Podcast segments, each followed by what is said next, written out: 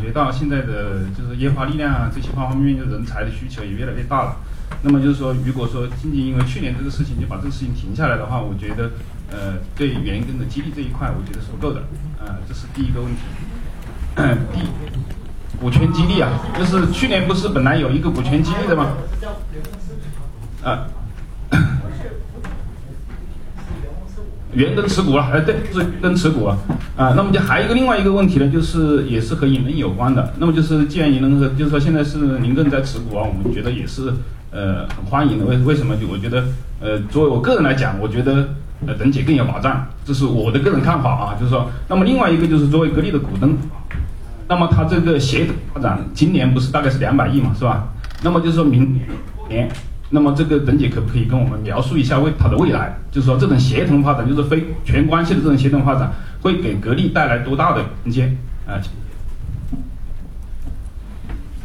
嗯，银龙这个收购呢，那是一个故事啊，因为有人搅和，把这个事搅黄了。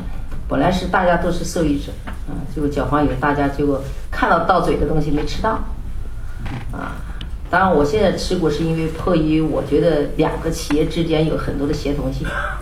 如果当时我们收购成功啊，给格力电器带来最大的突破，就进军了几个领域，啊，其实对格力来讲是非常有价值。啊，没有成成功以后，我觉得最大损失是格力，但同时银龙需要资金的，大家也看得到的。大家为了一个蝇头小利，说当时一百几十贵，如果一百几十给他收购成功的话。又不是你拿钱，对不对？同时，它保证我们格力为格力电器的汽车领域的发展三年，每年是有有绑定的。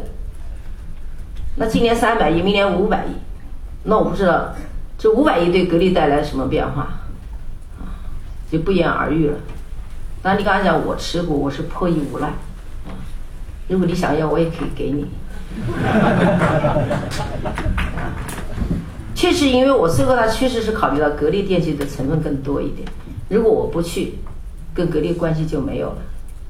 他干嘛还会选择为你格力要要你格力产品？哪个产品不能买？非要买你的格力智能装备？啊，所以我觉得更多的考虑是格力的未来的成长，所以我做了这个决定啊。当时找了王健林，找刘强东，但现在看看到了人家的前景。啊，因为它现在的车子最大的优势就是安全钢，啊，不会像北京的八十台车烧掉了，是吧？它不可能出现这样的事件。第二个就是使用寿命长，啊，当然这个在讨论收购的时候，我们更多的看到它的优势在哪里，我们的选择肯定是没有错的。那现在已经成为过去了，啊，再多说也没用，啊，再多说也没用。下一步怎么走？那不是我一个人说了算，我希望通过董事会，所以通过股东会，是吧？你们认为更强强联合，啊，但是人家银龙干不干就不知道了，啊，所以很多都在未确定当中，也是未知数，只看我们未来的这个前景在哪里。但是我相信银龙的发展给格力电器带来一个很好的一个发展，就是刚才讲，对我们几个大的项目，啊，电机、模具，啊，智能装备。啊，以及我们的这个这个很多的其他的呃电工产品啊，比如气泡线啊、电源线啊，都是一个巨大的一个需求量。对，谢谢。